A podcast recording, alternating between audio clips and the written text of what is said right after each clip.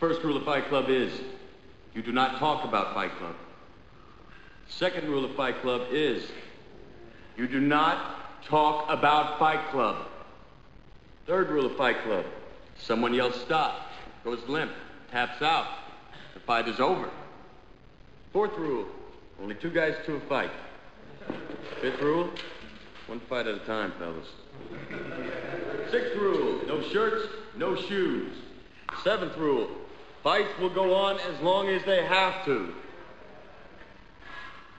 And the eighth and final rule if this is your first night at Fight Club, you have to fight.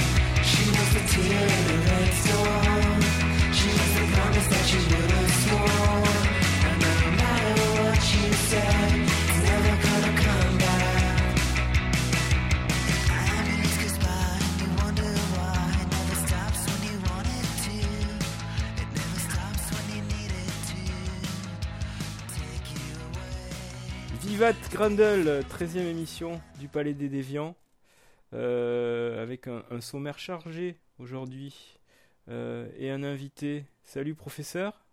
Salut docteur. Salut Yann. Bonjour. Euh, Yann, m'inviter.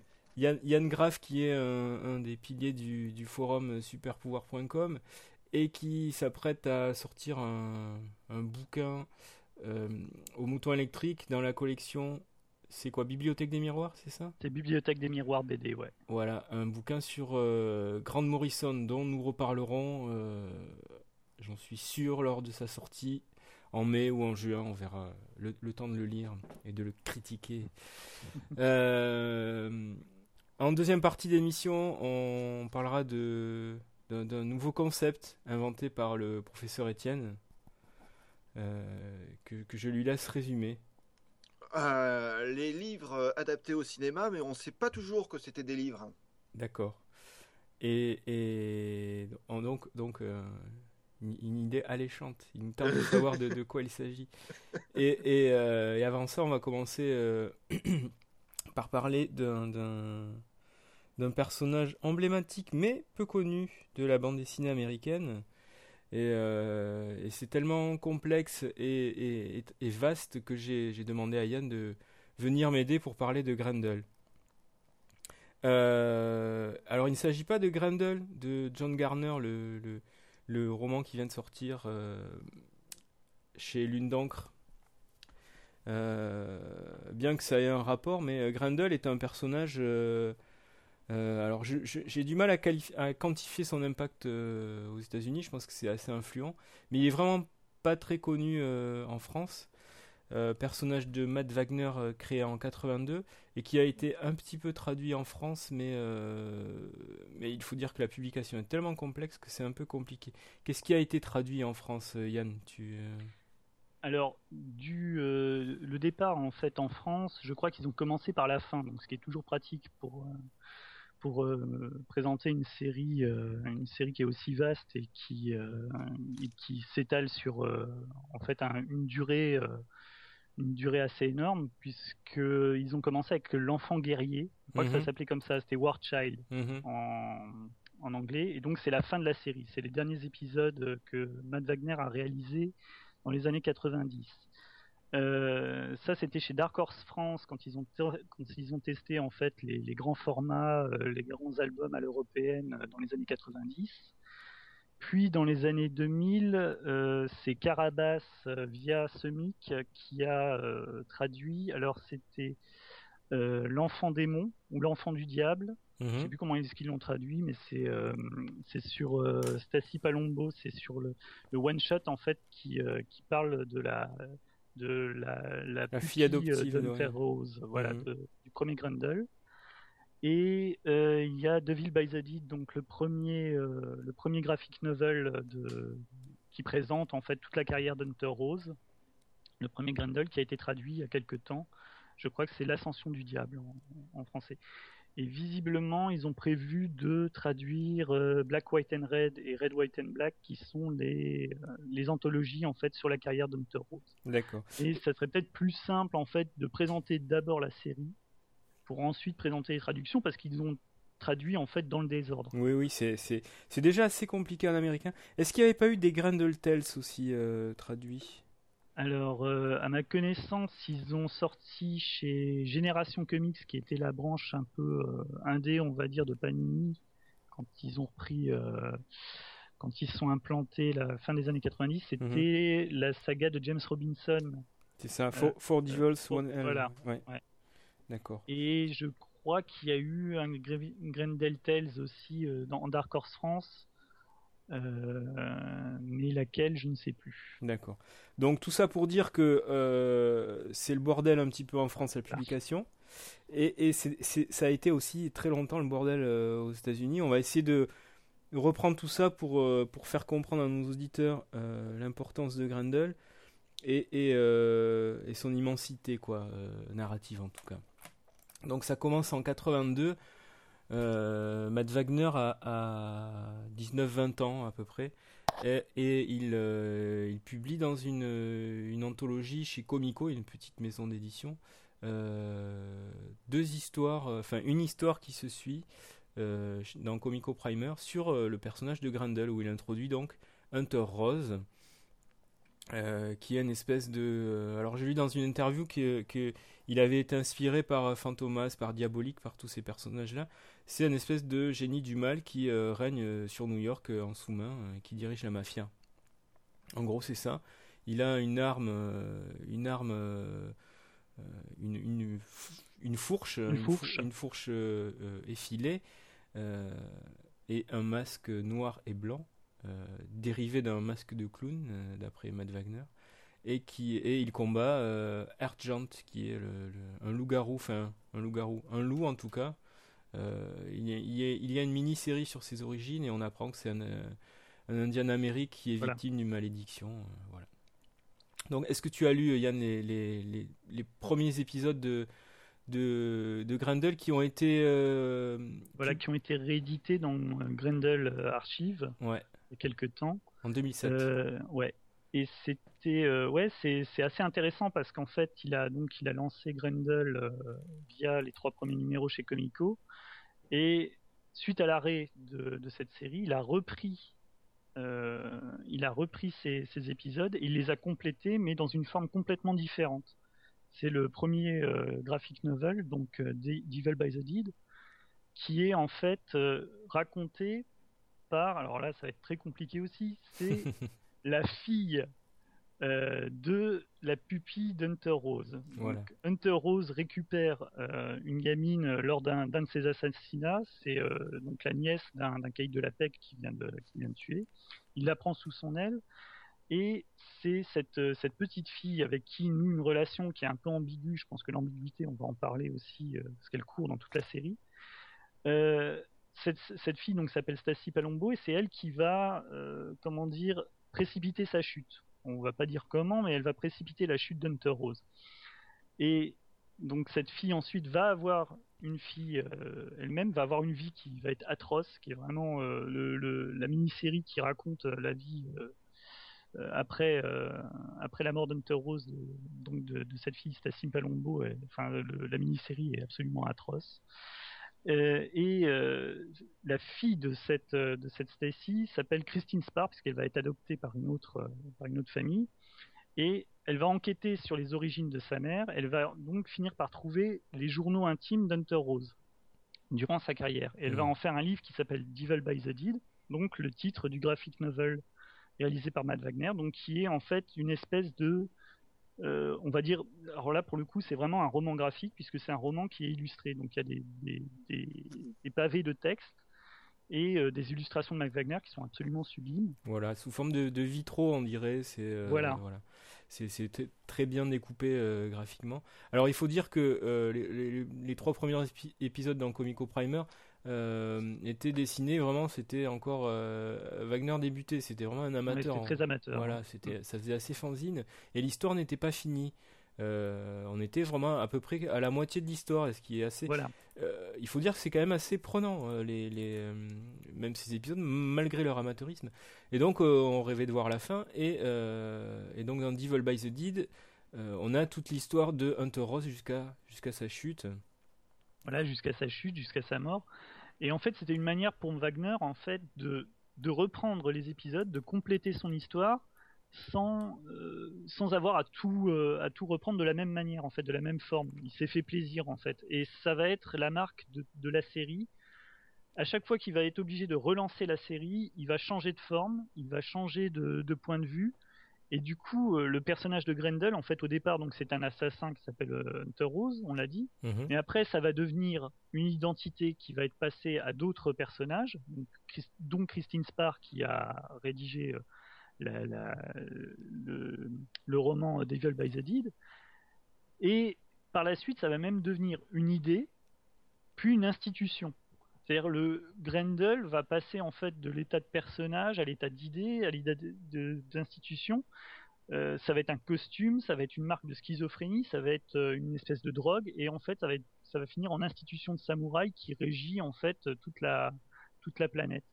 Et c'est en fait, ça va faire de Grendel l'une des trois grandes séries en fait indépendantes dans le comic book américain avec Nexus et American Flag qui mélangent à la fois politique, euh, critique euh, médiatique, on va dire, euh, refonte du, concept de super-héros ou en tout cas de, héros costumés ou de, héros américains tout simplement et vision du futur puisque Wagner en reprenant la série une fois Devil by the Deed complété, il va relancer la série chez Comico et il va la transposer dans le futur avec les aventures de Christine Spar qui reprend l'identité de Hunter Rose. Et à partir de là, il va aller jusqu'au futur le plus lointain. Voilà, à chaque fois, euh, Wagner reprend sa série euh, en changeant euh, de point de vue de genre, il n'hésite pas à mêler le fantastique et la science-fiction. Et voilà, il y a un loup. Euh, euh, après, on passe très vite dans le futur, un futur très lointain.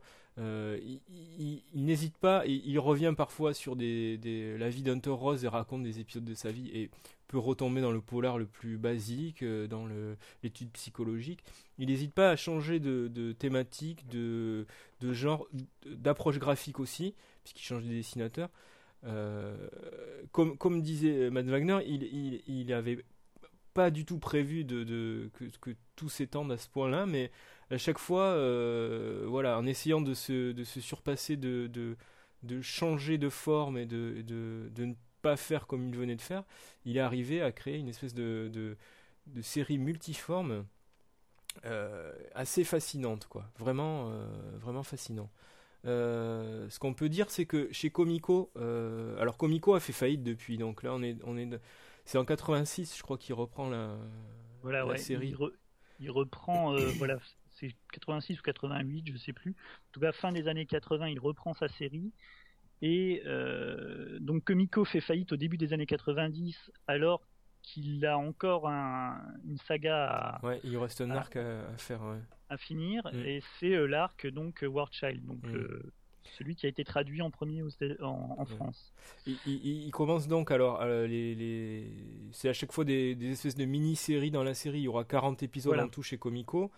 Le premier, la première mini-série, c'est 12 épisodes sur Christine Spar, donc la petite fille adoptive du premier Grendel en quelque sorte.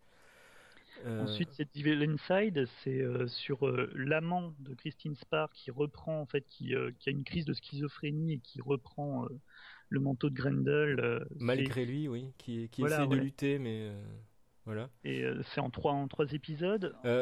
Signalons juste que c'est pas Wagner qui dessine hein, sur cette série-là, il est juste scénariste. il, Alors, il réalise il réalise quatre épisodes sur cette série. Voilà. C'est les, épisodes qui concernent Hunter Rose. En fait, il se, se, réserve les épisodes qui, qui, qui reviennent sur Hunter Rose. C'est ça, les 16 à 19, c'est sur Hunter Rose, un flashback raconté par euh, un, flic de, de du, du, futur, là, de l'époque de, de Christine Spar. Et là, il y a le grand, le grand schisme, on va dire. Wagner arrive à un point où il se dit je vais pas pouvoir continuer comme ça et faire passer le masque de Grendel de personnage à un autre, quoi. Et donc, il décide de. de, de, Et c'est là qu'on remonte aux sources du, du, mythe, en fait, au Grendel du, du, de, la mythologie, quoi. Euh, puisque, puisque Grendel devient une idée archétypale du, mal, en quelque sorte, de, de, la violence, de, la colère, de, l'affrontement. Euh, et, et, et il, personnifie, euh, il personnifie voilà le, le, côté obscur, on va dire. Voilà, ouais, c'est une, une sorte en fait. Euh, oui, ça devient vraiment une idée. Et alors, ce qui est intéressant, c'est que la suite, donc God, in the God and the Devil et Devil's Reign, qui raconte en fait comment, on va dire, Grendel devient une institution. C'est-à-dire mhm. que le, la nouvelle incarnation de Grendel, ça va être tout d'abord euh, Epi, euh, Thatcher, qui est euh, un, drogué en fait, qui décide de. Ça ressemble assez à V pour Vendetta. Mm. C'est-à-dire que Grendel devient une espèce de d'anarchiste comme V qui décide de détruire en fait le système donc de, qui est représenté par l'Église catholique qui a pris possession en fait de ce qui reste des États-Unis après un accident nucléaire. Voilà, là on est au, 26e siècle, on est en 2500 et quelques 40 je crois. Et c'est une, une, intrigue qui est assez foisonnante, un peu comme V pour Vendetta, il y a plusieurs points de vue, plusieurs personnages. L'un de ces personnages, c'est Orion Assante, qui est euh, une espèce d'entrepreneur euh, qui, euh, qui, mène la révolution, lui, de ce comté, et qui va reprendre le flambeau de Grendel une fois Thatcher passé pour mort. Et il va créer en fait une institution qui s'appelle le Grendel, et qui est une espèce d'institution de samouraï. Et il va en fait en fait, l'idée de, Grendel, qui était une idée du mal, qui était une idée de la destruction, devient à son tour une idée de l'ordre. Et c'est ça qui est intéressant en fait avec, euh, avec Grendel et avec la façon dont Matt Wagner le traite. Il y a une espèce de mise en abîme en fait qui se fait entre le travail de Matt Wagner, qui est à chaque fois de reprendre sa série et de l'orienter vers un, on va dire vers une nouvelle forme, une nouvelle thématique, et l'idée de Grendel qui n'arrête pas de muter en fait au, fur et à mesure des aventures. Et ce qui est vraiment très intéressant, c'est qu'il n'y a pas de regard moral en fait euh, de la part de Wagner sur ses actions. C'est vraiment laisser au lecteur le soin de juger si ce qui arrive est bien ou mal. C'est-à-dire le personnage, par exemple, de Hunter Rose, il est à la fois fascinant parce qu'il est euh, supérieurement intelligent, il est euh, très doué, il est, c'est un romancier de, de renom, c'est un, assassin qui est vraiment, même la forme, on peut dire que le, le costume de Grendel est en soi assez beau, assez simple. c'est un champion d'escrime, c'est voilà, c'est un, voilà. c'est un bel homme, une espèce euh, de, de, surhomme. Mm. Et, à la fois, en fait, c'est, c'est une ordure totale, quoi. C'est c'est... Et l'ambiguïté, elle court dans toute la série, dans les relations entre les personnages, euh, dans la façon dont ils imposent leur volonté à la société et en même temps c'est une société qui est corrompue donc qui a besoin d'être d'être d'être contrôlée. Donc il y, a, toujours cette ambiguïté. C'est-à-dire que on est à la fois le, euh, fasciné par leurs actes parce que ils prennent en main leur destinée ils prennent en main il y a il y a une espèce de de, de, de, de, plaisir à les voir détruire à chaque fois des systèmes et en même temps et en même temps, il y a, une espèce d'effroi par rapport à justement cette, idée d'un, surhomme. C'est en fait, c'est un regard assez intelligent sur euh, ce qu'on a aujourd'hui, euh, le, culte de l'homme providentiel qui va venir euh, sauver la, société. C'est en ça que la série est assez, elle est assez sombre, elle est assez pessimiste, et en même temps, elle est très intelligente. Voilà, et puis elle, elle, prend toujours le lecteur à contre-pied.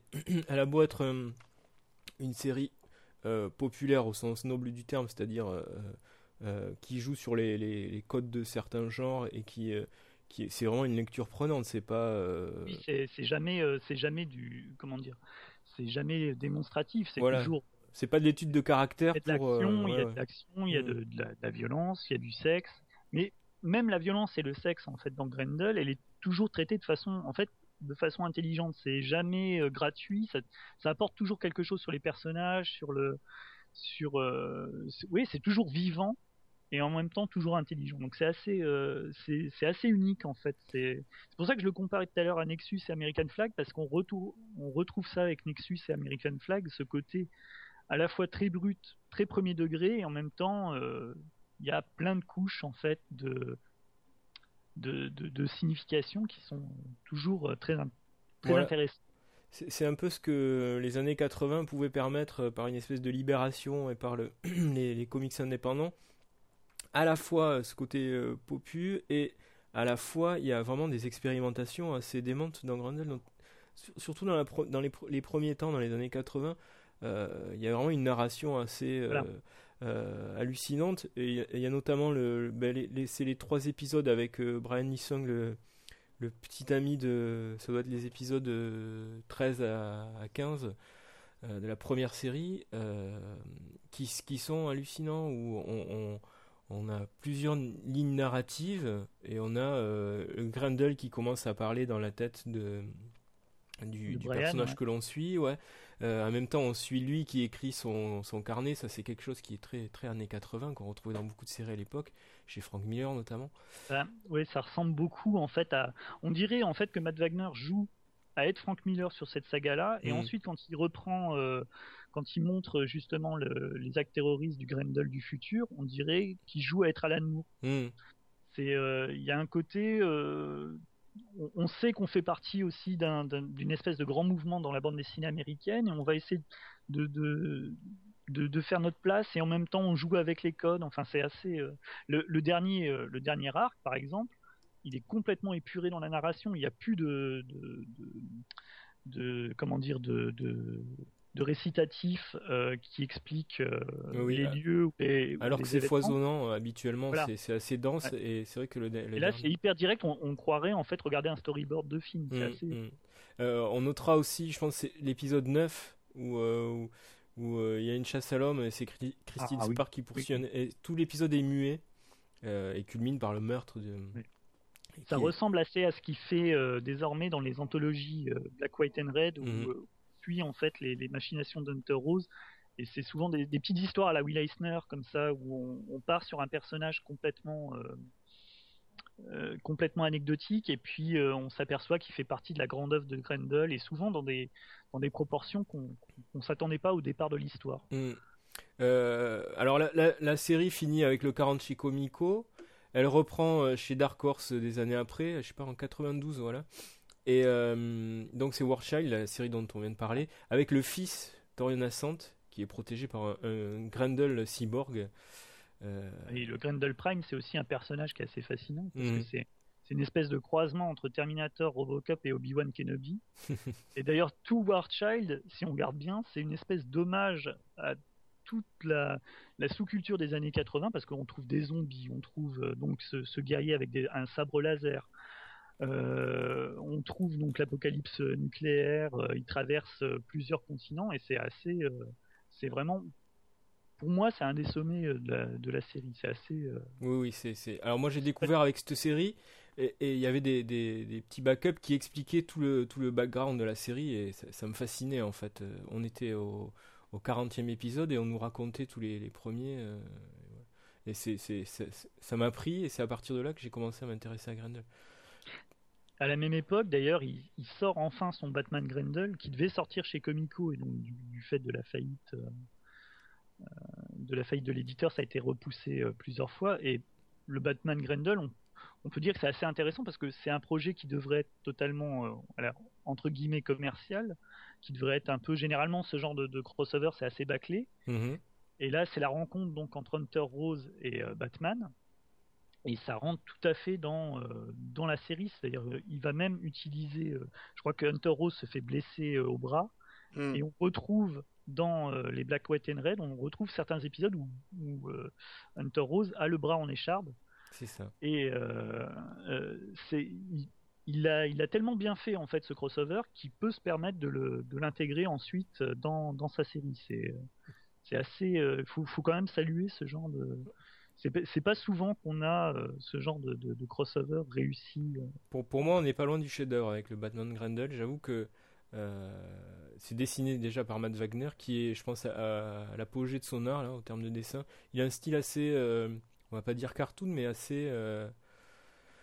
c'est marrant parce que ça sortait en même temps que, à l'époque, les premiers épisodes de Batman par Bruce Timm et Paul Dini. Ouais. Et il y a cette même épure. C'est vrai. Et qui est intéressant, c'est qu'à l'époque, il sortait donc Batman Adventures, qui est vraiment un mensuel euh, qui était fabuleux sur Batman. Mhm. Qui était les adaptations, euh, en fait, la transposition de l'univers de- du dessin animé en, en comics. Et le premier à avoir euh, fait une pub, en fait, à des espèces de, de petites citations pour dire euh, cette série, c'est très bien, c'est Matt Wagner. Avec, euh, je crois qu'il y a Matt Wagner et Neil Gaiman qui ont, qui ont dit tout de suite qu'ils adoraient cette série. Et il y a effectivement cette- ce côté pur, ce côté euh, euh, à la fois très premier degré, et à la fois très profond. Et Il y a un côté avec Harvey Kurtzman, je trouve, chez lui, euh, dans le trait. euh, Ouais. euh, voilà. Il y a- Et, et- Il y a et- deux épisodes qu'il a fait qui sont d'ailleurs un hommage au livre de la jungle d'Harvey Kurtzman, Mhm. Case verticale. Euh, euh, oui, c'est des, des, des, des flashbacks sur Hunter Rose. euh, ouais. Euh, donc Batman Grendel, ce qui, est fascinant au-delà du graphisme et, et la narration, c'est euh, l'interpénétration de quatre lignes narratives avec Bruce Wayne, Hunter Rose et donc Batman Grendel et euh, deux nanas qui sont colocataires et qui vont croiser la route des, deux personnages principaux. Et, ce qui est fascinant, c'est la façon dont il arrive à mélanger les quatre points de vue tout le temps dans chaque page quasiment. Euh, c'est voilà, c'est pour moi on est vraiment pas loin en termes de narration du chef-d'œuvre quoi. Encore une fois c'est dense, c'est euh, il y, a, quelque chose d'européen chez euh, chez Matt Wagner. il a, il a dit un jour qu'il était il a vécu à Montréal, il, il a, beaucoup traîné dans les librairies de de BD françaises, il a beaucoup été inspiré par Alex Varenne. Alors il dit dans, dans ses masses de, de noir. Euh, mais je pense que au-delà de ça, il y a dans la narration de Wagner quelque chose d'assez européen, euh, et dans la sensibilité et dans vraiment la, le- la narration. Quoi. Ouais, avec la, la- cette capacité, ouais, justement, de, de, de, de faire de chaque planche une espèce d'œuvre d'art, qui est, euh, enfin, de bosser vraiment de, sur la planche, de faire quelque chose de, de plus complet, on va dire, que, que dans le mensuel où ils sont pris par, euh, par le temps. Et en même temps, il y a, il y a moi, ce que j'aime bien aussi, c'est qu'ils gardent quand même cette fureur euh, narrative des, euh, des Américains, c'est-à-dire la, la capacité vraiment de faire en, en très peu de pages euh, une histoire qui soit hyper profonde. Mhm. Parce que le Batman Grendel, il a, il a du temps. C'est un, c'est un, on peut dire que c'est un crossover en deux parties, donc de, ça doit être 48 pages chacune. C'est un, un format plus ouais, à l'européenne. Mais dans, euh, par exemple, Black, White and Red, donc la série d'anthologie, c'est des petites, des petites histoires de, de, de, de six pages, je crois, Mhm. et qui sont tout aussi, euh, qui sont tout aussi foisonnantes. C'est assez. euh, En plus, il adapte son style d'écriture à chaque fois au dessinateur qui, qui reprend la série. Et c'est toujours intéressant. En fait, ça lui apporte de nouvelles idées. Il disait par exemple que il avait. Euh, alors le dessinateur de justement de la période Epi Thatcher, je crois que c'est euh, J.K. Snyder, Oui. qui lui avait inventé graphiquement euh, deux inspecteurs et c'était normalement deux personnages qui étaient dans le dans, dans le background quoi et il- les, les personnages lui ont tellement plu en fait du point de vue graphique qu'il s'est dit bah tiens on va les développer ensuite Mhm. C'est pareil pour Wiggins qui, qui, qui Oui. euh, les dessinateurs avaient mis un œil, euh, un, un œil cyborg et voilà, il a, il a brodé à partir de ça Ouais. euh, euh, jusqu'à un, un super épisode où, où, où l'œil est défectueux. Alors on ne sait pas si l'œil est défectueux ou si Grendel s'est emparé de, de Wiggins et il voit, il voit des, tous les gens en face de lui devenir fous quoi et, euh, et personne ne le comprend. euh, voilà. Donc- c'est une, espèce de en fait l'œil est une, espèce de, de, détecteur en fait de mensonges c'est euh, c'est- il explique ça c'est une, espèce de détecteur de mensonges et du coup en fait les, personnages qui euh, qui sont hyper sympathiques avec lui parce que maintenant il est devenu riche et euh, riche et célèbre en fait sont tous appâtés par le gain et par le Et, et, et- Wagner alors dit, volontiers que Grendel est une œuvre collective et que voilà les dessinateurs qui ont bossé avec lui sur les différentes séries l'ont beaucoup aidé. On notera aussi que Tim Sale a fait ses débuts, euh, enfin, ses débuts dans le, le- il y a Joe Matt aux couleurs aux couleurs. Voilà, Joe Matt qui, qui, qui est un, un pote de l'école d'art de, de Matt Wagner et qui, fait qui a fait beaucoup les couleurs et qui en parle d'ailleurs dans euh, dans une de ses séries où il dit voilà je fais des couleurs pour du mainstream euh, où il Mm. se plaint. Ben justement ça me fait l'enchaînement Il parfait pour euh, pour parler de, de Mage qui est l'autre série de l'autre grande série de Matt Wagner qui est plutôt une, une, espèce d'autobiographie. c'est plus le versant solaire en fait. Voilà, c'est ça. De Grendel. Où, où Matt Wagner découvre enfin, un personnage qui ressemble beaucoup à Matt Wagner et qui est justement accompagné de deux sidekicks, dont un qui ressemble beaucoup à Joe Matt, découvre qu'il est la réincarnation du roi Arthur. oui, sauf que sauf qu'Excalibur, c'est une batte de baseball. Voilà. Donc, mm. euh, donc euh, c'est, on est beaucoup plus dans le mainstream, là, dans le super-héros, c'est moins profond. On est d'accord? C'est plus de la chronique, euh, de l'aventure et de la chronique. j'allais dire du soap opéra, mais on n'en est pas loin, ouais. Il y a un côté beaucoup plus super-héros, ouais, groupe de super-héros que, qu'on retrouve dans, dans Grendel. Mais en même temps, c'est... très ancré dans une réalité américaine et dans, des problèmes quotidiens. voilà, on n'est pas dans du super-héros à, à slip sur collant, quoi. Oui, enfin bon, ça c'est. c'est.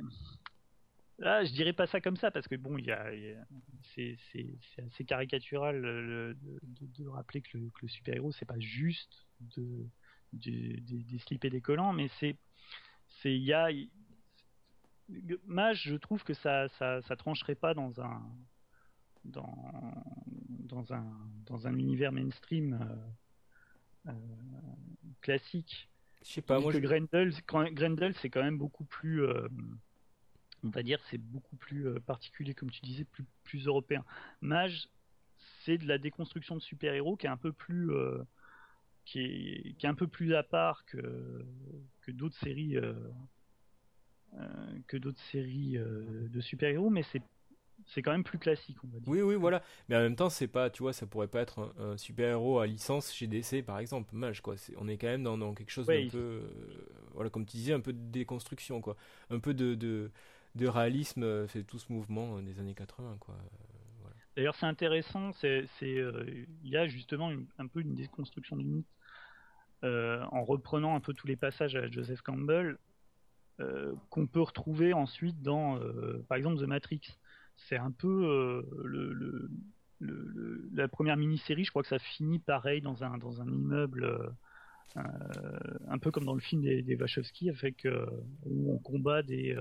les méchants sont représentés par des, des, espèces de, de, de, traders ou de, de, de costards cravates dans un, dans un immeuble. Donc il y a déjà cette, cette, volonté de comment dire d'adapter à ce que devenaient les années 80, les années Yuppie, le, les grands mythes, euh, les grands mythes, dont le mythe arthurien.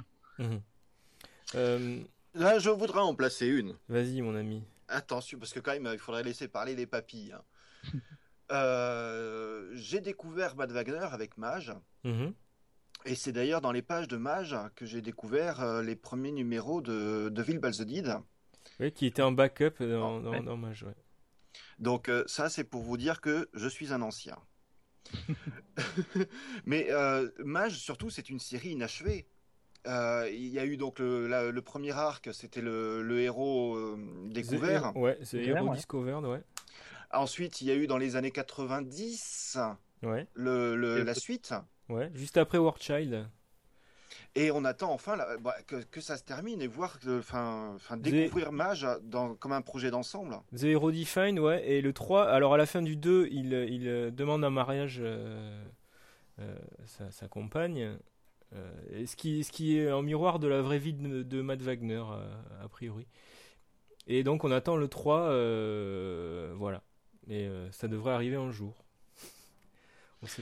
et, quelque part, voir les deux séries en parallèle, hein, Mage et Grendel, euh, donne une, une, image de Wagner, enfin une, une, idée de sa palette et de, enfin du, du, du champ de, de ses explorations. Hmm. Ouais, ouais. il y, a, y, a, vraiment, oui, il y a les deux versants, il y a les, les, les, deux versants de, de Matt Wagner. Il y a le côté euh, plus pessimiste, même, on va dire, chez Grendel, et plus euh, optimiste chez, chez Mage. Euh, tu, as, tu avais lu, euh, tu parlais de Devil by the Dead, Etienne, est-ce que tu avais lu euh, l'ensemble de la série ou pas? Moi non, non, je suis Grendel. C'est, ça fait partie de ces de ces comics que que j'achète en numéro et que je rachète plus tard en quand c'est réimprimé. D'accord. parce que généralement il y a des petits bouts de choses en plus, mais je, je suis fanatique du dessin de de Wagner toujours un peu déçu parce que quand c'est pas quand il l'offre à d'autres, Mhm. Parce que moi, j'aimerais qu'il dessine tout. Ouais, mais tout ne serait toutes les ah. histoires ne, ne s'adapteraient peut-être pas à son graphisme. Ah, là, tu as totalement raison. Donc euh, bon. Euh, ben voilà, je, juste un mot sur la publication, c'est un peu euh, compliqué. Tout a été, toute la série Comico, à part deux ou trois numéros, a été réédité chez chez chez Dark Horse avec le temps. Euh, il y a eu aussi des Grandel Tales qui sont euh, qui, qui, qui, est des, qui est Matt Wagner qui dit à certains de ses euh, à certains autres créateurs allez-y jouer avec mes personnages. Il y a eu pas mal de mini-séries comme ça et qui se passent toutes ben, en 2500 et quelques. Voilà, c'est plus à l'époque du, du Grendel Prime, donc de, la fin de la série. Voilà. Il y a notamment, on peut, on peut parler, il y, a, il y a des épisodes qui sont, qui sont assez beaux de, de Darko Makan, et euh, j'espère que je prononce bien le nom, et Edwin Dukovic, et euh, qui, étaient deux auteurs, euh, je crois, d'ex-Yougoslavie. Mhm. et qui, qui se situe justement dans une période de guerre civile, donc après, après toute l'histoire de, de, Grendel, entre des, factions de Grendel. Enfin, c'est, et c'est un regard assez, assez, assez sombre, assez beau en fait sur, voilà, sur, sur ce, ce, que donne un, un pays en plein en pleine guérilla et c'est assez euh, c'est assez beau, assez assez triste mais assez euh, assez fort. D'accord. Donc euh, je crois que c'est Grendel Tales Devil's and Death. Je crois que ça a été réédité aussi. Il y en a eu deux, il y a eu, il y a eu deux mini-séries, ouais. Devil's and Death et Devil's Choices. Et je crois que les deux sont rassemblés dans les deux mini-séries sont rassemblées dans un même album chez chez, chez Dark Horse. D'accord. Euh, ben, euh, voilà pour Grendel. Euh, Yann, est-ce qu'on peut dire un mot de ce qui nous attend pour la sortie du, Grand Morrison début mai? Comment s'appelle le bouquin déjà? Alors ça s'appelle Révolution avec mhm. donc le R entre parenthèses. Mhm. donc c'est en deux parties. Il y a une partie qui revient sur sa carrière. Mhm. avec des, présentations d'un peu toutes les séries sur lesquelles il a bossé et même les projets avortés. Et ensuite, il y a une partie d'analyse donc euh, où j'ai tenté de donner un peu des, proposer des clés de lecture euh, euh, sur certains certains de ces motifs récurrents, sur son utilisation par exemple du sexe et de la violence, sur l'utilisation du quatrième mur, sur sur les références aussi. les références au sein de la bande dessinée, puis un peu aussi au, niveau de, des, des références culturelles et surtout de savoir pourquoi est-ce qu'il met autant de références, quel est le projet, euh, quel est le projet artistique euh, du scénariste. D'accord, très très alléchant. Euh, il me tarde de lire ce bouquin. Yann, merci beaucoup. Bah, merci à toi. C'était super d'avoir ton expertise sur Grendel.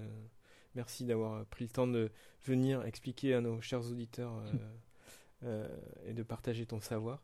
Euh, tu reviens quand tu veux. Oui, évidemment. tu reviens ah bah, déjà nous parler de Grande Morrison bientôt, donc euh, voilà, dans deux trois épisodes. Euh, on sera une spéciale. voilà, on sera une spéciale Grande Morrison. merci beaucoup. Et puis à bientôt. Merci, bonne journée.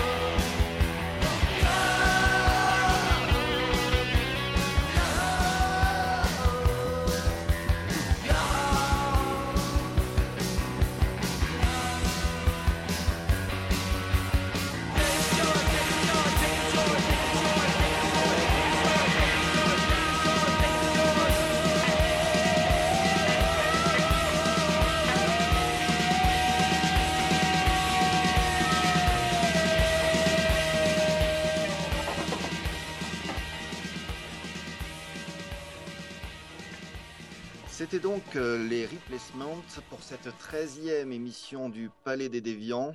Mon Dieu, que nous articulons bien. 13e émission, il paraît que ça porte bonheur pour certains, malheur pour d'autres. Euh... Marchez dedans euh, Étienne, donc. Euh, alors Yann est resté avec nous. Yann est toujours là. il, a, il a écouté les replacements, il s'est dit c'est bien ici, je reste. Bah, je reste euh, uniquement pour entendre le prononcer The Replacement. juste pour voir. Et, euh, et donc, Étienne, euh, tu vas nous parler de films, de films qui ont été adaptés de livres dont on ne connaissait pas l'existence auparavant, c'est ça? Bah, Pas toujours. Disons que des livres adaptés au cinéma qui ont été. Enfin, des films qui sont des adaptations de livres euh, ma foi, vous me direz qu'en fin de compte, la majorité des films sont euh, à peu, à prou, des adaptations. Hein, c'est largement vrai. La machine hollywoodienne passe son temps à prendre des options sur des livres, n'en développe que quelques-uns pour en tirer des scénarios et n'en réalise qu'une poignée pour n'en réussir euh, que quelques-uns. pourtant, bah, souvenez-vous, hein, Méliès adapte en 1902 euh, le, un, enfin, un film qui est un mélange de La Terre à la Lune de Verne, des premiers hommes dans la Lune de Wells, et cela donne Le Voyage dans la Lune, que vous connaissez tous, mmh. et qui est le premier film qui va faire euh, passer le cinéma de la simple attraction foraine pour devenir une, enfin, une entreprise artistique. Donc les rapports entre livres et, cinéma sont, nombreux. Euh, on prévoit, allez, grosso modo, trois catégories d'adaptation. Euh, tout d'abord, l'adaptation qui va s'attaquer à, un livre célèbre, un best-seller, un, classique. Hein, on peut penser à Harry Potter, au Seigneur des Anneaux. Euh, le livre nourrit le film, mais le film n'occulte en rien le livre original. Euh, et nous sommes dans la lignée de ces grandes adaptations qui sont entre, on va dire, entre révérence et hommage. Dans 20 ans, on pourra les adapter de nouveau. Euh, on pourrait dire même que c'est le, syndrome des trois mousquetaires. J'ai essayé de trouver combien d'adaptations des trois mousquetaires existaient à ce jour. Je crois qu'on dépasse la vingtaine. Oui. Et c'est pas encore fini, hein. ils annoncent un 3 mousquetaires 3D. T'as compté les 4 Charlots mousquetaires ou pas? Je ne l'ai pas oublié, c'est mon préféré. Euh, donc voilà, la machine à cash tourne. Si le livre est connu, eh bien le film risque d'être rentable. Alors on va adapter Twilight à la vitesse de la lumière, on reprend Charlie et la chocolaterie, Millennium, on se lance même, et là ça va sortir sous peu, euh, à adapter des livres avant même qu'ils sortent en librairie. C'est le cas du roman jeunesse numéro 4, qui est largement formaté euh, pour plaire à, un, large public. Dans cette série d'adaptations, il y a quand même un cas étrange, c'est celui des adaptations de Sherlock Holmes, qui sont également innombrables, mais qui propose euh, aussi un nombre appréciable d'aventures inédites et originales du héros. Euh, avec, dans ce cas-là, euh, un objet hybride de personnage littéraire qui peut ben, acquérir son indépendance cinématographique. Il est certain que les derniers films de, Guy Ritchie sont à la fois éloignés éloignés du conon, du, conon, du, canon, et, euh, et annoncent des, des choses euh, assez particulières. Bon, mon lapsus vous révèle que je voulais évoquer le cas de Conan. J'espère que vous avez vu la toute nouvelle bande-annonce pour le prochain film. Ah oui, ça sent point break un peu. Hein. Et que vos prunelles ont pleuré des larmes de sang. Mon Dieu, mon Dieu, mon Dieu. Un Conan a été trahi une première fois au cinéma, mais cela a donné un chef-d'œuvre. Euh, mais pour le reste, ma foi, ma foi. Mm. Bon, autre cas d'adaptation, mais celle-là c'est nettement plus sympathique, c'est l'adaptation qui se cache et qui ne dit pas son nom. Euh, le blockbuster de l'été va certainement être le prochain Pirate des Caraïbes, adaptation d'un roman de Tim Powers.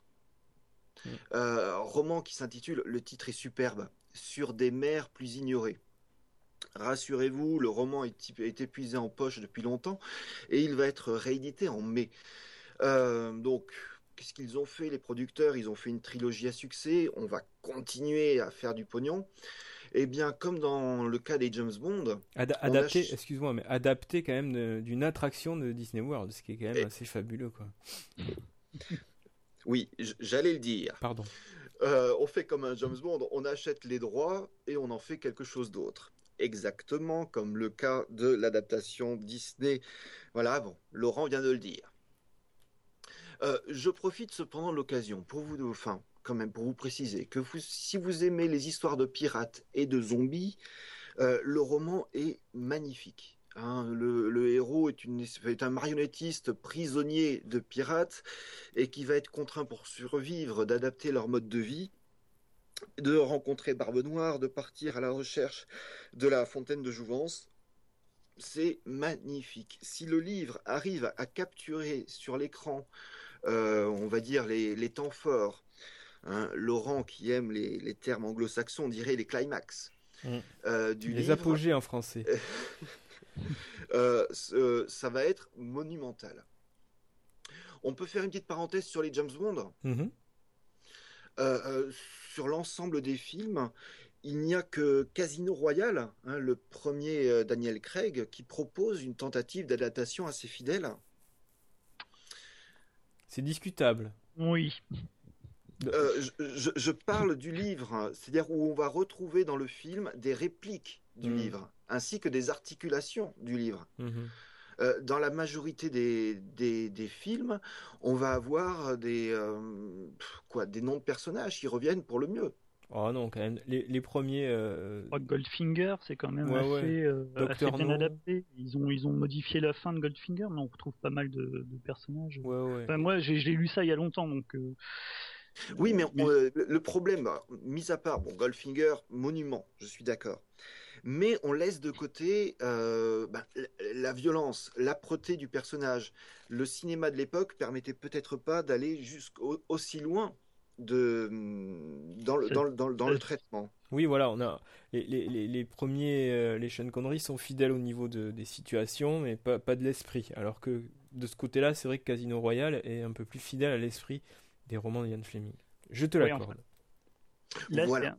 C'est peut-être un peu la marotte euh, qui nous ressort à chaque fois. Euh, à chaque fois qu'ils nous refont un nouveau James Bond, ils nous expliquent que ça va être beaucoup plus proche du. Parce que ça, ça fait ça fait combien de temps? Ça fait depuis euh, les Timothy Dalton que que j'entends ça. En fait, à chaque fois qu'ils changent le, qu'ils changent l'acteur, ils nous disent ah non mais cette fois-ci on va le faire beaucoup plus proche du, personnage.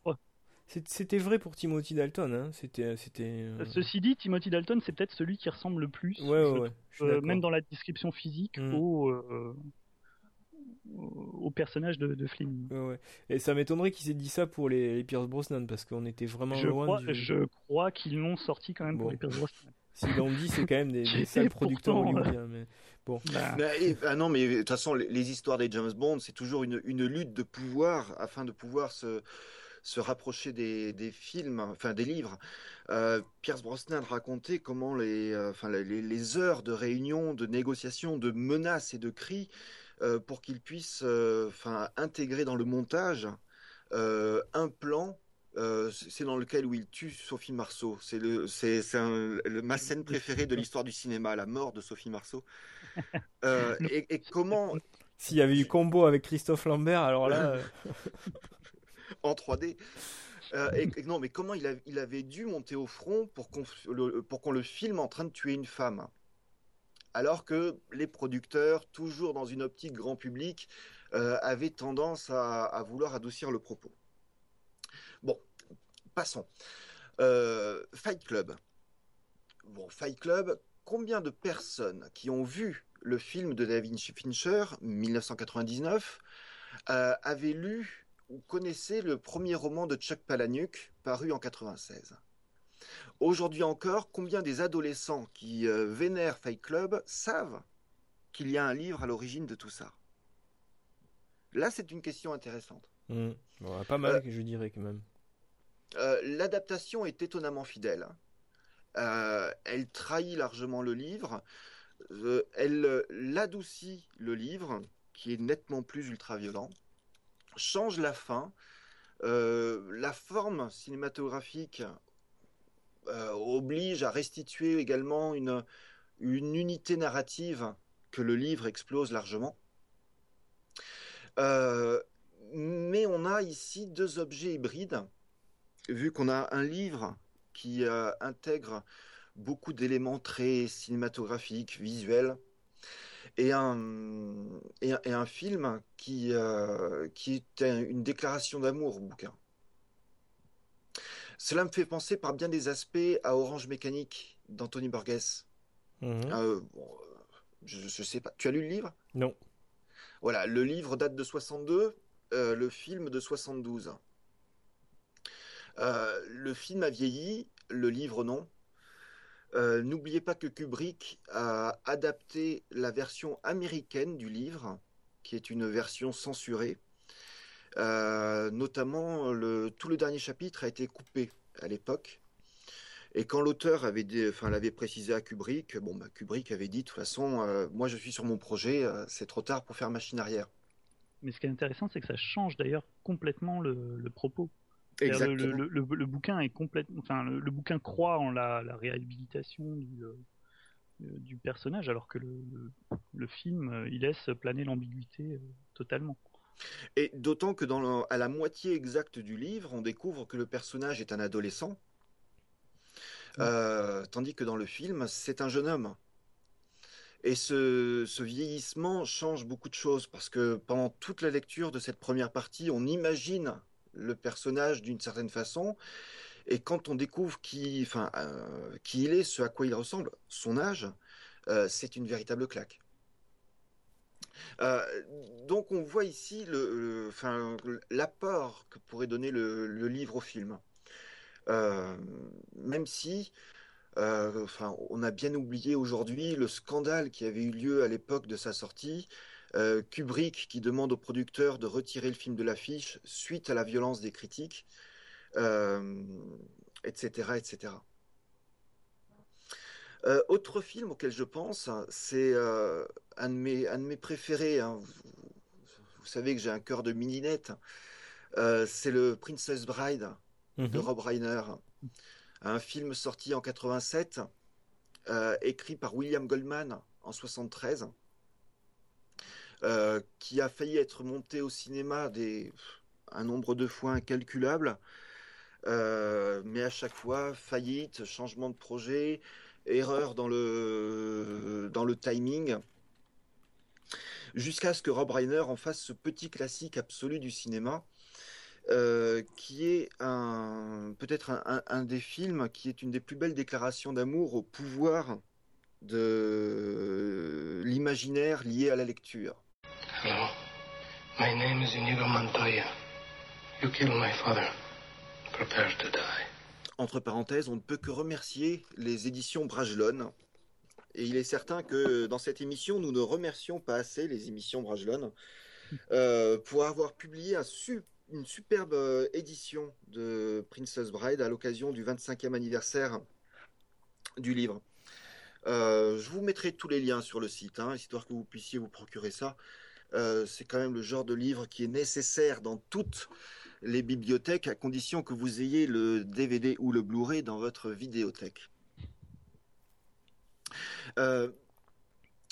nous avons ici donc le euh, la, question étonnante, euh, est-ce qu'il vaut mieux lire le livre en premier, voir le film en premier? Euh, D'autant que dans le cas de Princess Bride, c'est peut-être une des meilleures VF jamais faites, où la, version française ne dénature en rien l'intensité et l'humour de la version originale. Avec Wentworth World peut-être. voilà. Voilà, moi, j'étais en train de partir sur quelque chose et ah tu parles de bonne VF, je t'en cite une, euh, voilà. Voilà, donc c'est euh, méga tough. voilà. Euh, non, mais il, est certain que le que nous avons ici, à travers, je répète, ces, ces deux petits chefs-d'œuvre, le le livre et le film qui se répondent parfaitement en harmonie. sans qu'on puisse déterminer qui de l'un ou qui de l'autre devrait exister. Hein. Mmh. arrive enfin bah, ce qui est à l'origine de tout ce, petit foutoir hein, qui donne lieu à une petite réflexion. C'était demain, qui vient tout juste d'être édité par Nemos, et on les remercie. Et d'ailleurs, nous ne remercions pas assez les éditions Mnemos dans cette émission. Nous ne remercions pas assez généralement les, tous, les éditeurs, euh, de toute façon. Et nous tenons aussi à remercier tous nos amis suisses d'exister. Voilà. D'ailleurs, j'ai reçu un courrier à ce propos que, dont, nous, dont nous parlerons sans doute dans le prochain courrier des, des auditeurs. Les Suisses nous écrivent, sache-le, Étienne. Et ils nous menacent. Pas encore. Donc, euh, Nemos vient d'éditer C'était demain, roman de Karl Alexander, sorti en 1979 aux États-Unis. Euh, et là, il faut l'avouer, quand j'étais allé voir C'était demain au cinéma, un premier film de Nicolas Meyer. Qu'est-ce que tu es vieux Avec euh, Malcolm McDowell et David Warner. Hein, deux acteurs qui font des choses excellentes quand ils ont un bon matériel sous la main et qu'ils ne cachetonnent pas pour payer leurs impôts. Euh, j'ignorais totalement qu'il y avait un livre derrière tout ça. Ce qui fait que, ben voilà, quelques années plus tard, quand j'ai l'occasion de lire le livre, j'ai ce, délicieux parasitage entre les images du film et, le, et ma propre lecture. C'était demain en deux mots. Euh, c'est une, euh, c'est une, euh, allez, on va dire une uchronie qui présente un jeune H.G. Wells, jeune écrivain débutant qui présente à ses amis sa, sa grande invention. Il vient d'inventer la machine à explorer le temps. Et enfin, selon ses dires, il va être possible d'aller dans le futur et de voir un monde apaisé, un monde qui serait euh, à dimension humaine. Toutes les idées euh, utopiques et humanistes, socialistes de, Wells, du jeune Wells, euh, se réaliseront dans le futur. Le monde sera meilleur, c'est une promesse. Malheureusement, parmi ses amis, il se cache l'un d'entre eux qui a une double vie. Euh, oui, ce brave docteur est en réalité Jack l'éventreur. Et notre euh, ami Jack va prendre la machine et se projeter dans le futur, atterrir à euh, San Francisco en 1979. voilà, que fait Wells? Eh bien, il ne prend que, son courage à deux mains, prend sa propre machine et part dans le futur à la poursuite de Jack l'éventreur. Dans le, ben, dans le monde contemporain, un, un idéaliste du 19e siècle est à la poursuite du plus grand monstre produit par son époque et il va découvrir notre époque moderne et euh, se confronter à un dur choc de la, de la réalité. Euh, le, film. Ce qui, excuse-moi, Étienne, ce qu'il y a de justement par rapport à l'époque, ce qu'il y a d'assez euh, marquant dans le, dans le film, c'est que voilà, Jack l'Éventreur débarque à ce qui est l'époque contemporaine à la sortie du film et, et se sent véritablement chez lui, quoi. Voilà, voilà. Euh, tu, tu, tu, tu, me piques mes répliques. Euh, euh, le, le, le, film a ce temps fort de, de, de présenter que le, personnage qui est en lutte ne va pas être le poursuivi, mais le poursuivant. C'est Wells qui est constamment obligé de s'adapter, de comprendre des choses et, et, de souffrir. Le père de la science-fiction euh, qui est plongé dans un cauchemar science-fictif. Euh, ce qu'il croyait être une utopie se révèle être une, dystopie. Et manque de bol, cette dystopie, c'est notre monde moderne. Euh, à noter que ben, là, j'ai découvert en faisant des, mes petites recherches, euh, Karl Alexander, en 2009, a sorti une suite à cette histoire euh, intitulé, titre étrange, Jacqueline the Reaper, hein, euh, donc Jacqueline l'éventreuse, qui est la suite directe du roman, euh, qui présente la suite des aventures de d'H.G. Wells, qui continue à poursuivre Jack l'éventreur, devenu une femme. Et qui pratique des avortements, donc c'est ça? Mais c'est non, non, c'est affreux ce que tu dis. Euh,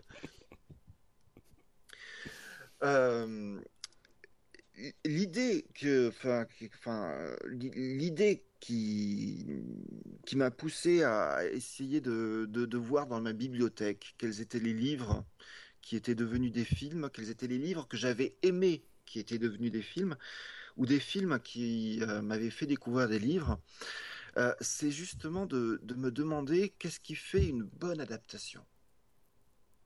Est-ce que c'est la part de trahison on va penser immédiatement à Blade Runner, qui est une, trahison totale du roman de Philippe Cadic, Est-ce que les androïdes rêvent de moutons électriques mais qui pourtant, en le trahissant, euh, parvient à mettre à l'image euh, ses thématiques les plus profondes Ou est-ce que c'est l'adaptation la plus, euh, on va dire, la plus servile hein, Je pense au Harry Potter qui ose d'une façon parfois un peu ridicule, à peine prendre de la distance avec son matériel d'origine.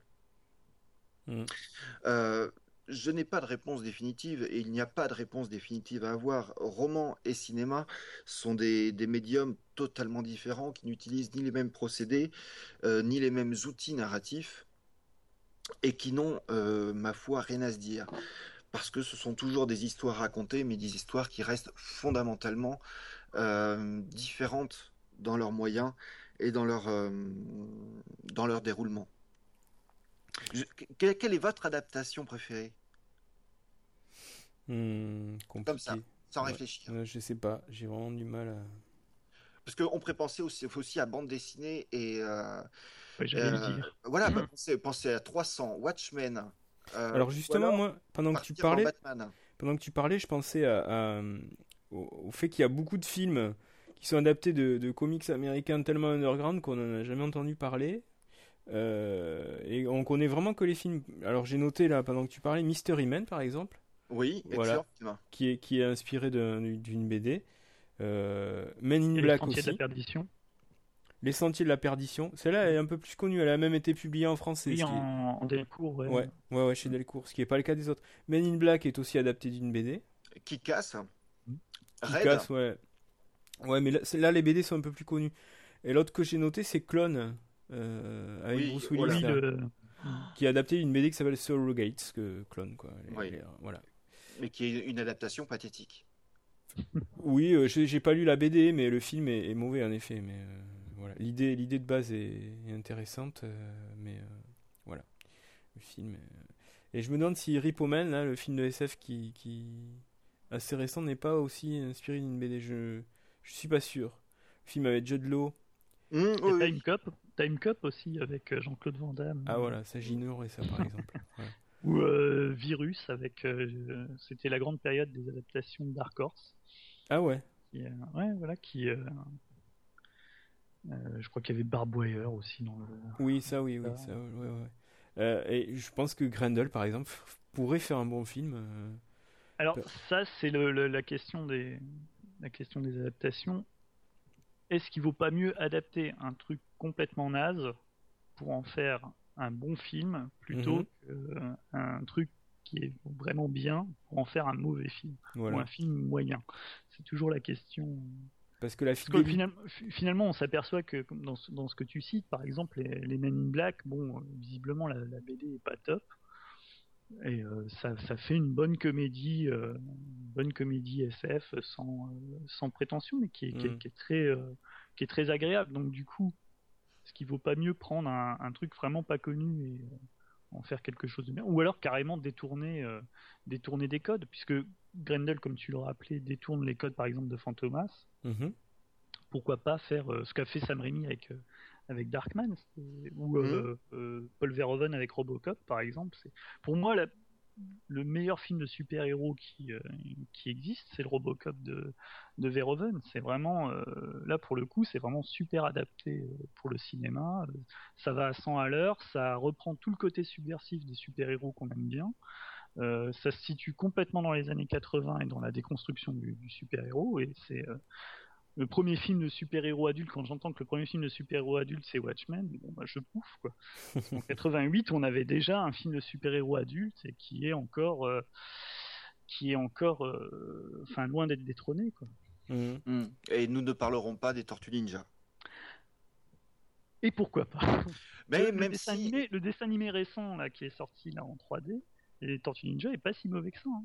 Euh, Mais je, je me souviens des premiers numéros du comics des Tortues Ninja euh, où c'était quand même sacrément chouette. hein. C'était surtout assez adulte et carrément violent, quoi. Ouais, ouais, ouais, ouais. Voilà, tout ça pour dire quand même que voilà, on vous a donné un nouveau sujet de conversation pour parler de, durant vos repas en famille. Euh, ça vous changera de, de la politique internationale et des nuages radioactifs japonais. Certes. Euh, nous allons alors conclure ici, Oh, avec plaisir. si vous voulez bien, les amis. Euh, remercions encore nos, nos, nos auditeurs qui nous écrivent. Vraiment, c'est gentil. Euh, oui, et nous remercions tout particulièrement François euh, pour avoir euh, utilisé les liens sponsorisés du Palais des Déviants afin de faire de grosses commandes sur- Internet et nous donner ainsi un petit peu d'argent pour nous aider à vivre et euh, vous, enfin, et revenir vous voir chaque émission. Voilà, quand, quand, vous- quand vous irez acheter euh, l'intégrale Grendel dès que vous aurez euh, fini d'écouter l'émission, passez par les liens sponsorisés du, du palais. Ça nous permet de nous offrir des cure-dents. Voilà. Oui, oui, oui. Bon, allez, au revoir, à la semaine prochaine. Merci Non, Yann. euh, au revoir, le mois merci, au prochain. revoir.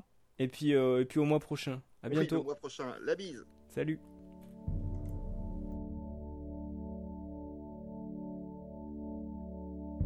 Come, my love, I'll tell you a tale of a boy and girl and their love story, and how he loved her oh so much, all the charms she did possess.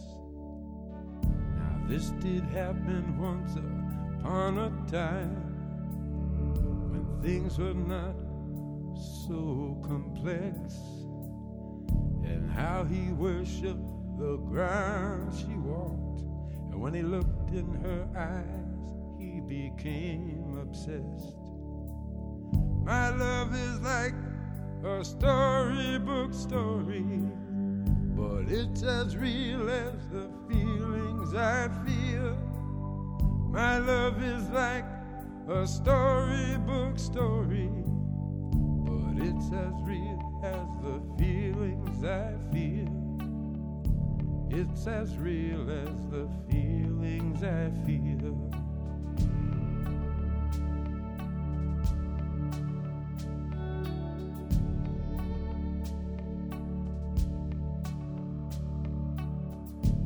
Love was stronger than the power so dark a prince could have within his keeping.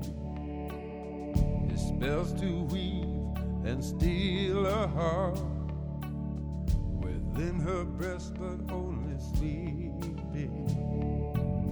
My love is like a storybook story, but it's as real as I feel. My love is like a storybook story, but it's as real as the feelings I feel. It's as real as the feelings I feel.